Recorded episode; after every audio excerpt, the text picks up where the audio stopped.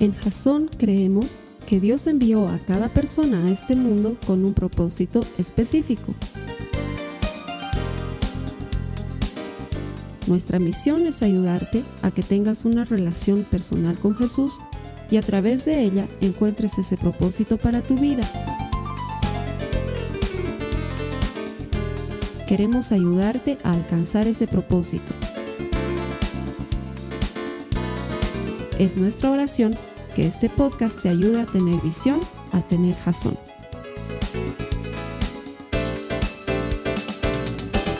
Jazonauta, bienvenido. Feliz inicio de año. Estamos comenzando nuestras reuniones y tenemos un mensaje especial de parte del Señor para ti. No solamente el mensaje, pero creo que la serie va a ser muy buena, va a ser muy poderosa para comenzar el año de una manera diferente. Eh, queremos ayudarte a desarrollar una relación personal con Jesús, porque estamos convencidos de que todo lo que encuentra Dios encuentra vida. Y qué mejor manera de comenzar el año enfocándonos y teniendo metas claras y sabiendo hacia dónde nos dirigimos. Eso es lo que vamos a hacer durante las próximas semanas, así que te invito a que no te pierdas ni una sola de las prédicas de esta serie, va a estar buenísima, se llama Hábitos. Bienvenido, gracias por estar aquí, que el Señor te hable por medio de su palabra. A los hermanos que me acompañan todas las semanas a predicarle, a los miles que se conectan por internet, les doy las gracias por estar aquí. De parte mía, dale un abrazo al que está a tu lado, dile feliz año, bienvenido a la iglesia, que el Señor te bendiga, gracias por estar aquí.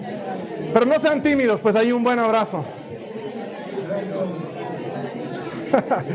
Bienvenidos, gracias. Eh, ahí ha visto un hermanito que está aprovechando. Tranquilo, hermano. Esa hermana es papa casada, tranquilo. ok. Muy bien, vamos a comenzar una serie que se llama Hábitos. Y el objetivo de la serie es bien sencillo es encontrar en esas pequeñas cosas que nadie ve las diferencias que hacen todo lo que los demás quisieran tener en sus vidas. Esas pequeñas cositas que transforman nuestra vida en algo relevante, porque es con mucha frecuencia que menospreciamos lo pequeño y no nos damos cuenta que a partir de lo pequeño se construye lo verdaderamente significativo. Y a comienzo de año, la mayor parte de las personas, si no todas, tenemos esa idea de que como que estamos dando vuelta a la página y que podemos comenzar de nuevo y que podemos rehacer las cosas que hemos hecho mal tiempo atrás o que no hemos hecho hace un buen tiempo. Y la gente se traza metas similares en temas de fe, en temas de finanzas, en temas de salud, en temas de relaciones y comenzamos el año, eh, esto sucede casi en todas partes del mundo y luego los estudios dicen que más o menos para febrero ya hemos dejado de hacer todo lo que habíamos pensado hacer y seguimos viviendo a tropezones y a lo que venga y somos muy poco consecuentes y sentimos que fallamos en el proceso. Entonces es, eh, eh, pasa mucho que la gente dice, ay, este año sí. Este año sí, siempre, y eso dura hasta febrero, más o menos, ¿no? Y luego se asustan cuando llega noviembre y dicen, ¡ah, es noviembre! El año ha volado. todos los años pasan igualito, pero nos dejamos atropellar con la vida. Y el objetivo para mí en esta serie es ayudarte a encontrar esos hábitos nuevos y buenos que te ayuden a desechar esos hábitos viejos y malos que te tienen postergado en un lugar donde no quieres estar. Pero para eso, tenemos que aprender algunos cuantos principios bíblicos que nos ayuden a entender cómo es que funciona esto. Y te vas a dar cuenta que la gente exitosa hace consistentemente lo que la otra gente solo hace ocasionalmente. La gente exitosa hace consistentemente lo que otros solo hacen ocasionalmente. Tú nunca vas a leer en la Biblia y vas a encontrar a Jesús diciendo, ¿saben qué? No tengo tiempo para orar. Qué grave. Entre multiplicar panes y Pedro con sus preguntas de perdón a mi hermano, no encuentro. Todas las mañanas me despierto tempranito para orar y ya está ahí Mateo, como tomando nota de lo que estoy haciendo. ¿Para qué toma nota? No, al contrario, tú ves que Jesús consistentemente buscaba un tiempo para orar a solas, consistencia, hacer las cosas una y otra y otra vez. Pablo, por ejemplo, que podemos decir que es una de esas personas que podemos tomar como modelos exitosos en la Biblia, consistentemente, todos los sábados, no importaba si estaba en Éfeso, en Filipos o en Galacia, todos los sábados se iba a la sinagoga a predicar a alguien sobre Jesucristo. No decía, ay, acabamos de llegar a Troas, ¿no? Aquí descansaremos, no iremos hoy día a la sinagoga, ya se van a enterar del Evangelio por alguna de mis cartas. No, consistentemente, haya gente, no haya gente, quieran o no quieran, esté sano o esté enfermo, todos los sábados estaba en la sinagoga. Y hermano, hermana, tenemos que entender esto. Nuestros hábitos o nos construyen o nos destruyen. Nos convertimos en lo que hacemos habitualmente. Cuando haces algo mucho, eso moldea tu manera de ser. Y ahí entra Pablo con Romanos y con lo que nos dice en el capítulo 7. Acompáñame por favor en tu Biblia, Romanos 7. Vamos a leer algunos versos saltados para que me ayuden a llegar al principio que quiero compartirte. Mira lo que dice Romanos 7. Dice, realmente no me entiendo a mí mismo. No sé si te identificas con lo que vas a leer a continuación. Realmente no me entiendo a mí mismo. Porque quiero hacer lo que es correcto, pero no lo hago. En cambio, hago lo que odio. Yo sé que en mí, es decir, en mi naturaleza pecaminosa, no existe nada bueno. Quiero hacer lo que es correcto, pero no puedo. Quiero hacer lo que es bueno, pero no lo hago. No quiero hacer lo que está mal, pero igual lo hago. Soy un pobre desgraciado. ¿Quién me librará de esta vida dominada por el pecado y la muerte? Gracias a Dios el capítulo no termina ahí. Sigue diciendo, gracias a Dios la respuesta está en Jesucristo, nuestro Señor. Alguien ahí debería decir. Porque esto se parece a, realmente no me entiendo a mí mismo. Porque quiero dejar de comer comida chatarra y sigo comiendo comida chatarra. Quiero aprender a ahorrar mi plata y sigo gastando en cosas que no necesito. Quiero tratarla bien a mi esposa y sigo ofendiéndola con mis acciones y con mis palabras. Soy un desgraciado se parece a muchos de nosotros. Quiero educar a mis hijos bien y terminan doblándome el brazo y hago lo que les da la gana y son unos malcriados. Soy una desgraciada, mala madre. ¿No se parece a lo que está diciendo Pablo? Quiero, quiero y no lo logro. A veces es un vicio y quieres manejarlo. Y comienzas el año y dices, el 2020 es el año en que no fumo. Hasta que llega la parrillada con la familia y tienes dos primos que están ahí como si fueran vampiros y tú te acercas y ay, una vilita, no me va a hacer nada. Y listo, y pum, vuelves y, en la noche te sientes mal. Le has contado a tus hijos, has, has tomado en serio la última prédica del año y has empezado a rendir cuentas. Chicos, no me van a dejar fumar. Y tus hijos te dicen, ma, estás oliendo a cigarro. Y tú dices, ay, desgraciada de mí hasta mis dientes amarillos, mis uñas, ¿no ve? Pasa, es algo que le pasa a, mucha gente. No sabes manejar tu plata. Llegas a fin de mes con la billetera más hueca que la conciencia de un político. Y dices, no, el siguiente mes en cuanto me paguen voy a empezar a ahorrar. Y no puedes. Por alguna razón no puedes. O quieres vivir más sano y comer más sano o hacer ejercicio y pasan dos semanas, ya no has ido al gimnasio, has pagado en vano y ya te sientes miserable otra vez. Es, de eso está hablando Pablo. ¿Y por qué fallamos tanto? Y creo que esto nos puede ayudar a enfocarnos en lo que hagamos este año y nos lleve a lo que queremos lograr. ¿Por qué fallamos tanto? Te voy a dar tres razones por las que creo que fallamos tanto. Primero, nos centramos en el qué, pero no entendemos bien el cómo. Te lo pongo en un ejemplo para que entiendas a qué me estoy refiriendo. Nos centramos en el qué. Decimos, eh, por ejemplo, voy a bajar de peso. Ese es el qué.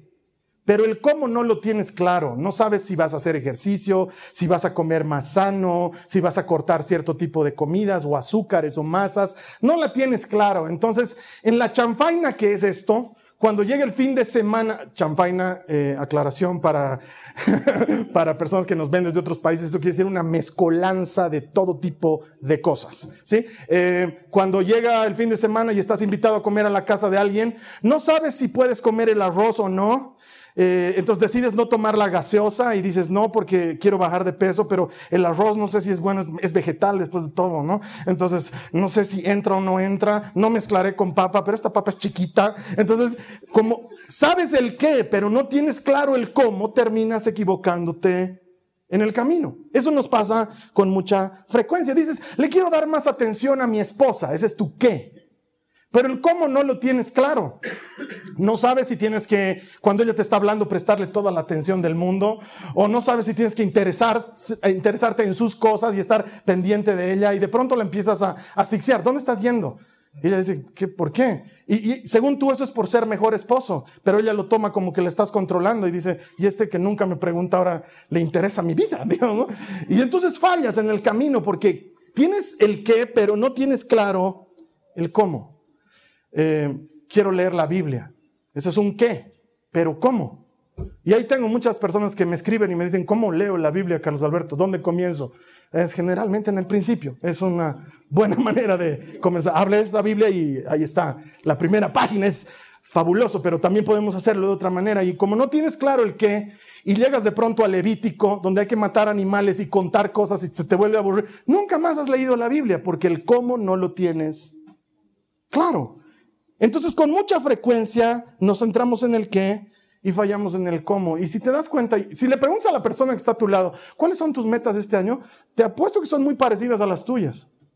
Orar a diario, mejorar mi salud, eh, manejar mejor mi plata. La, mayor parte de las personas tienen metas muy parecidas, pero resultados completamente opuestos. Y no conozco a nadie que diga, este año, uh, quiero vivir una vida más sana, pero tampoco tan sana. Eh, pretendo llegar a una prediabetes.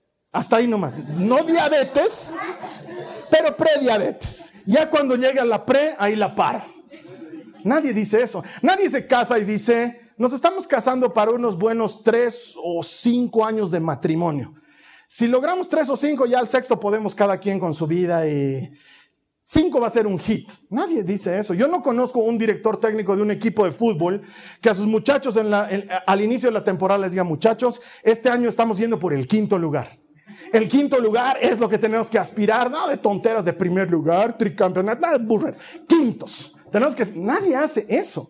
La gente aspira a cosas grandes, su qué es grande y su cómo es lo que les lleva a fallar. Entonces, algo está fallando ahí. Y mira, te digo este principio. Las metas no determinan tu éxito. Los sistemas son los que determinan el éxito. Deberías estar tomando notas, después te vas a olvidar. Er, mi meta de este año era aprender en las prédicas. ¿Qué ha dicho en la anterior lista? Deberías anotar, me están mirando ahí con cara. ¿ah? Las metas no determinan tu éxito. Son los sistemas lo que determinan tu éxito. Te pongo un ejemplo sencillo. Míralo a Daniel en la Biblia. Él no tenía metas, él tenía sistemas. Por ejemplo, tenía un sistema de oración. Tres veces al día, pase lo que pase y sea el día que sea, él estaba orando a Dios en su habitación. Él estaba exiliado en Babilonia, era otro reino, otra religión, otros poderes. Él trabajaba para el rey, pero no importaba lo que esté pasando, tres veces al día él adoraba a Dios en su habitación. Tanto así que le tendieron una trampa. Hicieron un edicto por medio del cual si alguien oraba a otro Dios que no fuese el, el, emperador, lo iban a meter al foso de los leones. Y Daniel continuó con su sistema, adorando a Dios tres veces al día y por eso terminó en el foso de los leones y por eso Dios lo libró del foso de los leones. No tenía una meta, quiero orar más. Tenía un sistema. ¿Cómo haces para orar más? Tres veces al día. Él tenía un sistema para alimentarse. Mientras todos comían otro tipo de cosas, él tenía un método de alimentación muy estricto. La Biblia nos dice que después de diez días, cuando compararon a los que comían de todo con Daniel, Daniel se veía más saludable, se veía con más energías y tenía mejor aspecto que los que comían de todo. Pero no es que su meta era mejorar mi alimentación, es que él tenía un sistema de alimentación consistente. ¿Por qué? Porque la gente de éxito hace con consistentemente lo que otros hacen ocasionalmente. Esa es la primera razón por la cual fallamos, porque no tenemos un sistema. Y como no tenemos un sistema, equivocadamente pensamos que no podemos lograr nuestras metas. Entonces, lo primero que necesitamos es cambiar nuestras metas por sistemas. Por ejemplo, ¿quieres leer la Biblia? Ponte a un plan de lectura en tu aplicación bíblica y el sistema te va a ayudar a no fallar en tu lectura bíblica. ¿Quieres orar sin fallar? Ten un sistema de oración. Rendí cuentas a alguien, ora con alguien. Los que estamos casados, oren con su pareja, pongan un horario todas las noches antes de dormirnos o todas las mañanas antes de salir a trabajar. Y el sistema te va a ayudar a entrar en ritmo. Mira, con mi esposa, años atrás no orábamos juntos. Te lo digo con honestidad, pero con vergüenza también. Hasta que la vida, los golpes, nos llevaron a orar juntos y lo volvimos un sistema. Y todos los días del Señor oramos juntos antes de iniciar nuestras actividades. Ese sistema nos ha ayudado a que la oración se vuelva parte de nuestras vidas de manera habitual. Un poco hoy, un poco mañana, un poco hoy, un poco mañana. No cambies tu meta, cambia tu sistema. La segunda razón por la cual la gente piensa que ha fracasado en sus metas es porque no vemos progresos rápidos. No vemos progresos inmediatos. Has empezado a ir al gimnasio este año, ¿no ve? Toda la semana has ido al gimnasio. Caminadora, gradas, spinning, todo le has metido. Te pesas ese fin de semana, has subido un kilo. ¿No ve? Y dices, pero no sirve, lo dejas. ¿No ve? Has estado viniendo a la iglesia habitualmente, domingo, domingo, domingo, y esa semana tu marido te trata mal, le dices su vida en verso, le recuerdas dónde ha nacido y dices, no, no sirve. La iglesia no está sirviendo, no me está funcionando, igualito nos seguimos agarrando de los pelos. Eso es lo que pasa con mucha frecuencia, no vemos resultados de inmediato. Dices, ah, voy a aprender a manejar mejor mi dinero y empiezas a dejar de utilizar radiotaxi. En otros países se llaman remises, Ubers, esos taxis en los que tú pagas más por ir de un lugar a otro, pero te llevan de una dirección precisa a otra dirección precisa. Y dices, no, voy a ahorrar, ya no voy a gastar en taxis. Y cuando llega fin de mes, igualito tienes que pagar 3.500 al banco de la deuda que tienes. ¿no? Entonces no ves el progreso real y dices, no me ha servido de nada no usar taxis. Entonces, erróneamente, sacamos la conclusión de que las pequeñas cosas y las pequeñas decisiones no hacen la diferencia. Erróneamente concluimos, no sirve de nada esforzarse.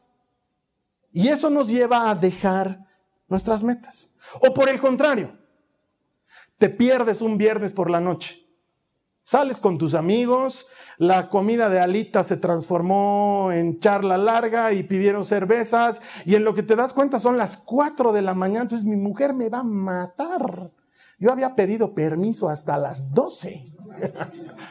Llegas a tu casa, tu esposa está dormida, te acuestas, no pasa nada. Al día siguiente te despiertas, ella está de buen humor. Entonces tú erróneamente concluyes que no ha afectado tanto. Y entonces dices, ah, mi mujer no se hace drama de que me pierda hasta las 4 de la mañana. O faltas un mes entero a la iglesia, te has perdido toda la anterior serie y llegas a esta serie y dices, eh, no pasa nada tampoco. Han a hablar de lo mismo, Jesús y todas esas cosas. No es tan grave que me pierda un mes de la iglesia. O noche de Netflix y te has comprado una de esas latas de chocolates Macintosh. Y en lo que veías la serie que no habías visto y te comes los ocho capítulos, te comes toda la lata de Macintosh. Y cuando ya no hay más, buscas allá en la lata y ya no encuentras nada, solo papelitos. Y dices, ¡Ah! me he zampado la lata. Y te pesas al día siguiente y estás pesando lo mismo. No habría sido tan grave zamparse una lata. Y erróneamente concluimos que las decisiones malas no producen consecuencias graves. Ese es otro de los problemas. Como no vemos resultados de inmediato, no nos damos cuenta de lo que está sucediendo. Mira, hermana, hermano, nuestra vida es la suma total de todas las pequeñas decisiones que tomamos. Tu vida en este momento es la suma de todas tus decisiones anteriores. La vida no se arruina de golpe. Me toca mucho cuando estoy en consejería o conversando con un hermano, una hermana que, por ejemplo, su matrimonio se dañó. Me toca mucho escuchar que me digan, Carlos Alberto, ¿en qué momento se dañó mi matrimonio?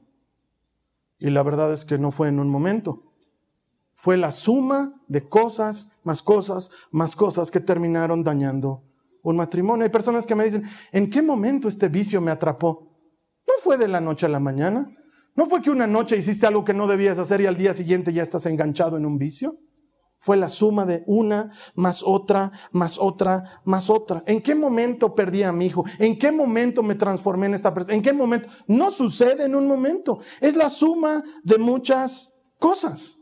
Por ejemplo, eh, no sé si te ha pasado alguna vez, con las calderas eléctricas, eh, calientas agua y te olvidas que calentaste el agua y pasan dos o tres minutos. Ha tardado un buen rato en calentar porque estaba llena la caldera y tardó como unos cinco minutos en calentar y tú te olvidaste. Y cuando vuelves ya la ves apagada y dices, ay, puse agua, ya debe estar medio fría. Y la vuelves a calentar y no tarda nada, ¿no ve? Dos, tres, otra vez el agua está hervida. ¿Por qué hace eso? Porque todo lo que ha sucedido en el calentamiento de esa agua no se pierde, sino que se ha ido acumulando. Como su temperatura ha descendido levemente, cuando la vuelves a encender, digamos que se ha quedado en 75 grados, llegar a 89, 90 grados, que es como hierve el agua aquí en La Paz, le toma un minuto como mucho porque tiene la energía y el calor acumulados. Lo mismo pasa en nosotros.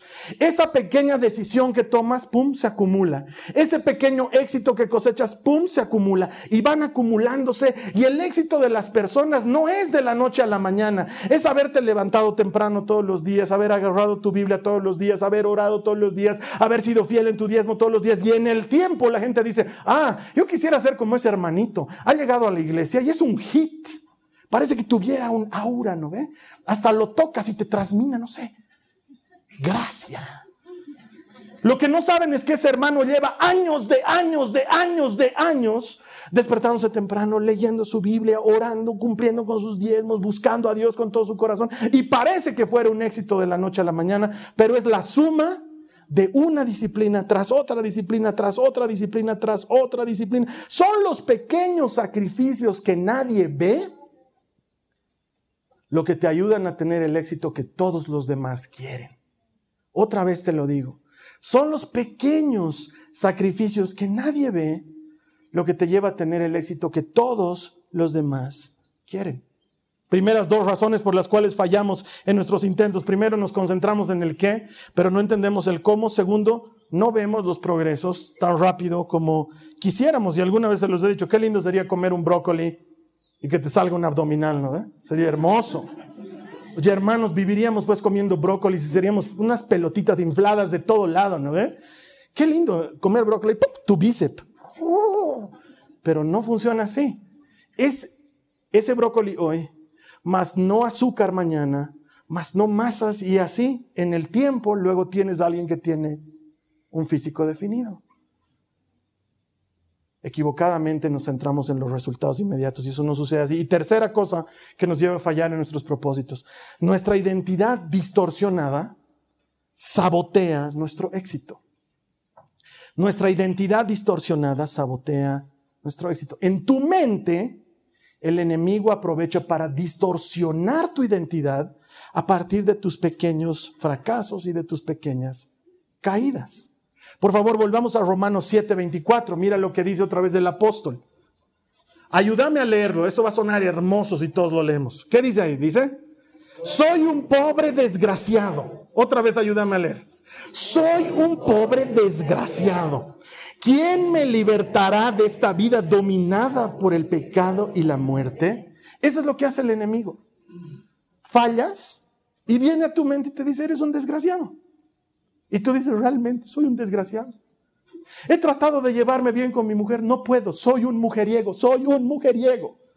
Y sabes que no lo eres, pero el enemigo viene y te convence y distorsiona tu identidad. Has estado esforzándote por ser una mejor mamá y llevas un buen tiempo haciéndolo. Pero una noche llegas a tu casa y parece que hubiera explotado tu casa.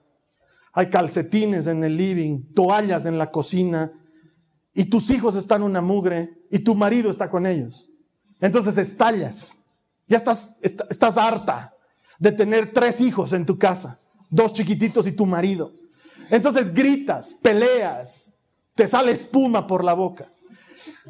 Los pones a todos en su sitio, todos tiemblan de terror ante tu presencia. Y cuando llega la hora de dormir y antes de dormir tú haces orar a tus hijos, no tienes cara para hacerlo. Y esta noche los dejas dormir sin hacer la oración, que tú los has acostumbrado a hacer. Y en tu cama lloras en secreto porque dices, soy una mala madre. Y el enemigo distorsiona tu identidad. Y una pequeña caída, un fallo, una equivocación te lleva a concluir que lo que has estado haciendo durante tanto tiempo no sirvió de nada. Y así como Pablo dices, soy un pobre desgraciado. Tu identidad se distorsiona. Has pagado el gym y has estado yendo, pero justo esa semana una cosa de tu maestría, más un asunto familiar, más dos cosas, y te das cuenta que has dejado de ir al gym y te frustras y dices, soy un gordo eterno. Gordo he nacido, gordo me voy a morir. Y tu identidad se distorsiona. Has estado siendo consecuente con la iglesia, te has anotado en un servicio, has estado viniendo a los estudios de la escuela bíblica, pero de pronto se presentó un viaje en la oficina, te alejaste un par de semanas, se dio que el domingo no podías venir y así has faltado harto tiempo y cuando vienes a la iglesia te sientes desconectado y el enemigo aprovecha y distorsiona tu identidad y tú dices, soy un falso cristiano. No soy un cristiano de verdad. Encima te toca al lado la, imitación más cercana de Moisés, ¿no ve? Entonces tú estás en la iglesia y tratando de cantar, Señor, eres fiel y tú mismo. Y el otro está, Padre Santo, te bendecimos y te exaltamos. Y tú dices, este hermano se ha tragado a Moisés. y tú te ves a ti mismo. Encima dan los avisos y tú dices, ¿eso cuándo ha sido? Y te dicen, hace dos semanas. Soy un falso cristiano y te frustras y nuestra identidad distorsionada sabotea nuestro éxito. Hermana, hermano, el enemigo hace eso con todos. Lo hace con todos, lo hace contigo, lo hace conmigo, lo hizo con los héroes de la Biblia. Moisés está delante de Dios, Dios le dice, tienes que ir a hablar con el faraón y Moisés le dice, me cuesta hablar. Yo soy que hable mi hermano. Según Moisés, él era tartamudo, como si eso fuese impedimento para Dios. Velo con Gedeón. Se le presenta el ángel del Señor y le dice, valiente guerrero. Y Gedeón dice, te has equivocado. Soy un cobarde. Me estoy escondiendo. Ahorita estoy guardando mis cositas y me tengo que esconder. Cobarde soy. El enemigo distorsiona nuestra identidad continuamente. Pablo es el que está diciendo, soy un pobre desgraciado. Lean la carta a los Corintios, la primera y la segunda. Y Pablo dice, ah, claro, como no soy buen predicador. Ah, claro, como cuando yo voy en, presencia física soy medio debilucho. Y en, claro, como se avergüenzan de mis cadenas. Claro, como pobre soy. Eso hace el enemigo. Él te hace creer que eres todo lo que no quieres ser y nuestra identidad distorsionada nos lleva a fracasar en nuestros hábitos. Pero cuando tienes una identidad sana, esto crea buenos hábitos. Y los buenos hábitos refuerzan una identidad sana. Entonces lo que necesitamos es encontrar identidad en Jesucristo. Mira, a esto llego como conclusión. Tenemos un qué, pero no entendemos el cómo. No vemos resultados rápido y encima de todo nuestra identidad está fallida. ¿Cuál es la respuesta? La respuesta es encontrar identidad en Cristo. Entonces yo quiero lanzarte un reto este mes y para lo que queda del año. Mira, aquí en Jason nosotros siempre elegimos al principio de año, es una costumbre que tenemos, una palabra que nos dé dirección hacia dónde vamos a apuntar en el año. El año pasado mi palabra fue calma. Eh, si no recuerdas mi historia, yo venía de mucha actividad, de no haberme tomado vacaciones en tres años, de no haber tenido días libres en tres años. Eso me llevó a tener problemas serios de salud. Y cuando le hablé al Señor al respecto, lo que Él me dijo es, estad quietos y ved que yo soy Dios. Y entendí que, entendí que lo que Él me estaba diciendo era calma, Carlos Alberto, tomate la vida más calmada. Y el año pasado esa fue mi vida. Por eso me he tomado vacaciones porque me tomé la vida con calma. Este año mi palabra es otra. Mi palabra este año es entusiasmo. Porque entre tanta disciplina y responsabilidades me he vuelto como un soldado, hago todo muy bien hecho, pero no siempre lo hago con ganas. Entonces he llegado a perder el entusiasmo que sentía por hacer incluso las cosas que amo y se han transformado en una obligación. Entonces el Señor me habló y me dijo, este es el día que hizo el Señor. Nos regocijaremos y nos alegraremos en él. Y eso me habló al corazón. Y oh, lo que necesito es elegir emocionarme de las cosas que me suceden en la vida. Esa fue mi palabra. Y espero que tú tengas una palabra y si no la tienes, anda a tu casa, ora y dile, Señor, ¿cómo me quieres dar dirección? Pero no tomes una meta. Este es, este es, esto es lo que quiero concluir hoy. No tomes un qué. Porque con frecuencia tomamos el qué y no sabemos el cómo. Pero ¿qué tal si en lugar de tomar algo, elegimos ser alguien? ¿Qué tal si en, lugar de enfocarnos en algo, bajar de peso, en algo orar más, en algo leer mi Biblia, en algo entender mejor a mis hijos, qué tal si lo transformamos en alguien? Esto es, ¿quién quieres ser tú? Quiero ser un hombre de fe. Hmm, eso te da identidad. Quiero ser una mujer valiente. Eso te da identidad. Y la identidad te lleva a tener buenos hábitos. Porque cuando sabes quién eres, sabes lo que tienes que hacer. Mira, en una reunión social, has decidido dejar de fumar porque quieres ser una persona sana. No es un qué, es un alguien. Quiero ser una persona sana. Entonces alguien viene y te dice, oh, ¿un cigarrito? Si tú respondes, no, no, no, estoy tratando de dejarlo, ¿qué dice esa identidad? Soy un fumador tratando de dejar el cigarro. Pero ¿qué tal si respondes, no, lo he dejado, yo ya no fumo? ¿Eso qué quiere decir? Que eres un no fumador. Es una nueva identidad. ¿Qué tal si perseguimos mejor una identidad? Mira, me pasa cuando estoy en el auto con mi esposa. Cuando estoy en el auto, me transformo en una especie de troglodita, sin respeto absoluto por ningún otro ser viviente. Y de pronto cometo una de esas falacias que merecen el peor insulto del otro conductor. Y yo estoy presto a responder con la misma moneda. Y de pronto siento la cariñosa y gentil mano de mi esposa sobre la mía en la caja de cambios diciéndome, pastor.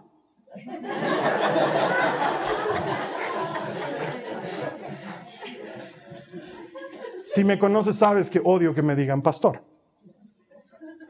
Cuando mi esposa me dice pastor, sé que no lo está haciendo por chinchi, por odiosa. De pronto me hace recuerdo quién soy. La identidad te confiere propósito.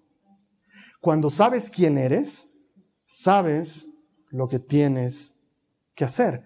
Un pastor no haría lo que estoy a punto de hacer con el que acaba de pasar por mi lado. Esa sola palabrita que me diga, pastor, me ubica en quién soy. Entonces no hago lo que pensaba hacer el troglodita, hago lo que hace el pastor. Lo miro al que pasa a mi lado y le digo, Dios te bendiga, hermano. Estoy orando por ti. No sé si me entiendes mi ejemplo. En lugar de que el enemigo distorsione tu identidad, ¿qué tal si eliges quién quieres ser? Sería hermoso. Leer la Biblia es algo, orar a diario es algo, administrar mejor tu dinero es algo, perder peso es algo, pero ¿qué tal si te transformas en alguien? Quiero ser un esposo amoroso, quiero ser una mujer de fe, quiero ser un hombre sano, quiero ser independiente financieramente, quiero ser valiente, quiero ser alguien comprometido, quiero ser una persona cuya vida dé fruto. Y cuando sabes quién eres, sabes lo que tienes que hacer. Perder peso es algo, ser una persona sana es distinto. ¿Alguien sano consume exceso de azúcar? Porque soy una persona sana, ya sé lo que tengo que hacer. Alguien sano come de esta comida. ¿Por qué? Porque soy alguien sano. ¿Qué tal si cambiamos nuestras metas por identidad? En lugar de algo, ser alguien. En lugar de decir voy a ir todos los domingos a la iglesia, ¿qué es lo que hace un cristiano? Va a la iglesia. Entonces en lugar de ponérmelo como meta, lo asumo como identidad. Soy un cristiano. Los cristianos leemos la Biblia. Los cristianos oramos unos por otros. Los cristianos somos solidarios y somos generosos. Los cristianos somos comprometidos. Y en lugar de tener un algo, tomas un alguien. Porque cuando sabes quién eres, sabes lo que tienes que hacer. Y una identidad sana produce buenos hábitos. Oye, dime si esta serie no va a ser poderosa, porque esta es la charla uno. Vamos a seguir avanzando la siguiente semana. Pero por ahora te lanzo ese desafío. Ora. ¿Qué palabra te va a guiar para saber quién quiere Dios que seas? ¿Quién quiere Él que seas? Yo he entendido quién quiere Él que sea. Y parte por quién no tengo que ser. No tengo que ser el gruñón, renegón que he sido en los últimos tiempos y que me ha llevado a enfermarme y a fallar. Él quiere que sea una persona entusiasta, como era antes, entusiasta, alegre. Quiero ser ese tipo de persona. Estaba hablando con una hermana de los músicos, que no puedo decir su nombre, pero me dice, los haces asustar a los chicos. Y yo digo, qué bien que me teman. No, no quiero, no quiero. No quiero ser la, persona que la gente no quiere que llegue, ¿me entiendes? Que digan que no llegue, que no llegue, que no. No, yo no, no quiero ser eso. Yo quiero ser la persona que la gente diga, ah, qué bien que ha llegado Carlos Alberto. Y eso me da identidad. Y cuando sabes quién eres, sabes lo que tienes que hacer. Si quiero que la gente se alegre cuando llegue, no tengo que llegar pateando pollos, ¿no ve? Tengo que llegar de otra manera. Y quiero ser un buen esposo.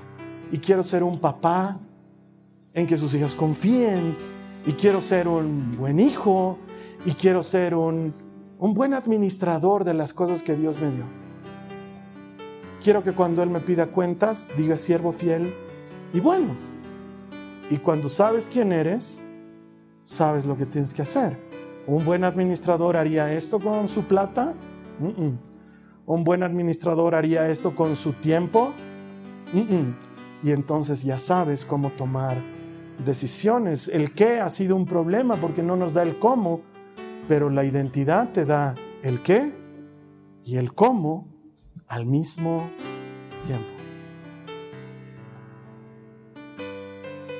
Ese es mi desafío para ti este año. Que nos veamos en junio y que tú puedas decir con satisfacción, soy una mujer valiente. Que nos veamos en noviembre y que puedas decir con satisfacción, soy un hombre que no vive apurado. Que nos veamos en diciembre cuando nos estemos felicitando por un año que está terminando y digas, este año he sido una mamá tranquila este año he sido un papá presente.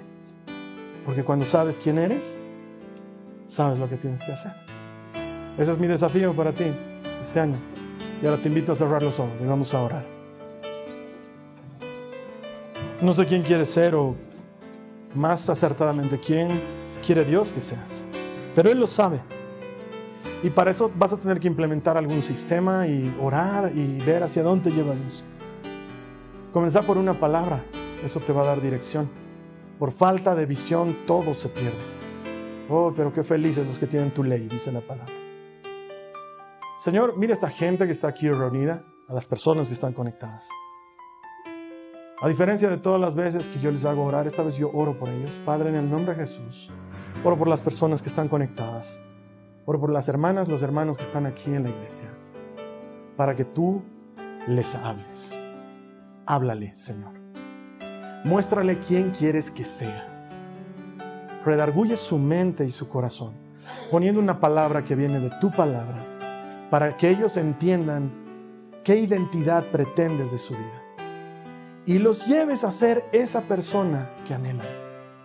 Señor, hemos intentado muchas cosas muchas veces y como Pablo nos sentimos haber fallado. Pobre desgraciado de mí, no lo logro. pero que esta vez sea diferente. Siembra en cada uno de mis hermanos, de mis hermanas, identidad, porque la identidad te da propósito y te da el cómo. Y Señor, que de esa manera nos transformemos cada vez más en la persona que tú quieres que seamos. Yo te voy a invitar a que si este es tu deseo y si esta es tu oración, cierres tus ojos pero levantes tu mano derecha. Como un acto de fe y le digas a Jesús conmigo esta oración. Dile, Señor Jesús, muéstrame quién quieres que yo sea. Y ayúdame. Dame las herramientas, tu palabra y tu espíritu para ser cada día más esa persona. Sé, Señor, que juntos, tú y yo, vamos a avanzar hacia esa identidad que tú tienes para mí. A partir de hoy, no la veo como una meta, la asumo como una realidad. Ya soy esa persona que tú quieres que sea. Voy a vivir de acuerdo a cómo vive esa persona en el nombre de Jesús. Amén. Amén. Yo creo que esta serie va a ser muy útil para muchos de nosotros, sino para todos. La siguiente semana vamos a seguir hablando de hábitos, vamos a ver cómo comenzar hábitos y luego vamos a ver cómo eliminar ciertos hábitos. Y estoy seguro que a partir de la palabra de Dios eso va a traer refresco, pero sobre todo dirección, visión a tu vida. Aquí en Jason creemos esto, que sin visión todo se pierde, pero que cuando hay visión, qué alegría es porque tenemos dirección divina. Te voy a estar esperando aquí la siguiente semana. ¿Qué tal si me ayudas a compartir este mensaje con alguien más a través de las redes sociales? Esa persona lo puede estar necesitando y luego vamos a celebrar lo que es cierto lo que dice la palabra de Dios, que todo el que encuentra a Dios, encuentra vida. Espero aquí la siguiente semana. El Señor por ahí. Esta ha sido una producción de Jason Cristianos con Propósito. Para mayor información sobre nuestra iglesia o sobre el propósito de Dios para tu vida, visita nuestro sitio web www.jason.info. Allí encontrarás muchos recursos para animarte en tu relación con Dios, enseñanzas, nuestro blog, prédicas y mucho más. Te lo deletreamos www.jazon.info. También puedes visitarnos en nuestro sitio en Facebook www.facebook.com barra Que Dios te bendiga abundantemente. Muchas gracias.